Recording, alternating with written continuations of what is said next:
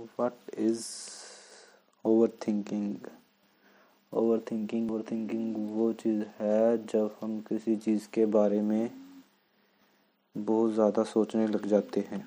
उस चीज़ को हम ओवर थिंकिंग कह देते हैं।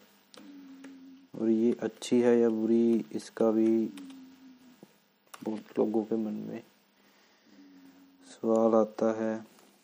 हम इसके बारे में कैसे जान सकते हैं? इतना आसान भी नहीं है क्योंकि हम बहुत चीज़ों को सीरियस ले लेते हैं। तो लाइट रहना बहुत है। ओवर थिंकिंग से या छुटकारा पाना चाहते हैं। तो उसके लिए हमें रिलैक्स और कीप माइंड रहना है। और इसके लिए आप एक्सरसाइज कर सकते हो। एक्सरसाइज आपकी इसमें बहुत मदद करेगी। ओवर थिंकिंग ये भी हो सकती है कि हम सिर्फ़ एक ही चीज़ को पकड़ कर बैठ जाते हैं और उसी को ऊपर ही ध्यान रखते हैं।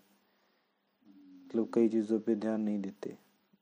फिक्स हो जाता है, या हमें कोई चीज़ नहीं मिल पाती या कुछ नहीं कर पाते तो हम खुद से सवाल करने लग जाते हैं या सोच लग जाते हैं कि ऐसा क्यों हो रहा है, उसका सोल्यूशन निकालने लग जाते हैं या और भी बहुत चीज़ें हो सकती हैं। पर होता है ये टाइम के साथ साथ जैसे जैसे आदमी कोशिश करता है, पर वो हल निकाल नहीं पाता है। तो इसके लिए क्या कर सकते हो अपने आप को बिज़ी रखो। दूसरों की बातों पे ज़्यादा ध्यान मत दो। वो करो जो आप करना चाहते हो। अपने दोस्तों से मदद ले सकते हो। अपनी थॉट को बदलने की कोशिश कर सकते हो। एक पोजीशन में स्थिर मत रहो। मूव करते रहो। किसी प्रोफेशनल की मदद लो। तो ये चीज़ें आप कर सकते हो। पर ओवर थिंकिंग ओवरऑल क्या है कि एक बुरी आदत है, इसको छोड़ना चाहिए।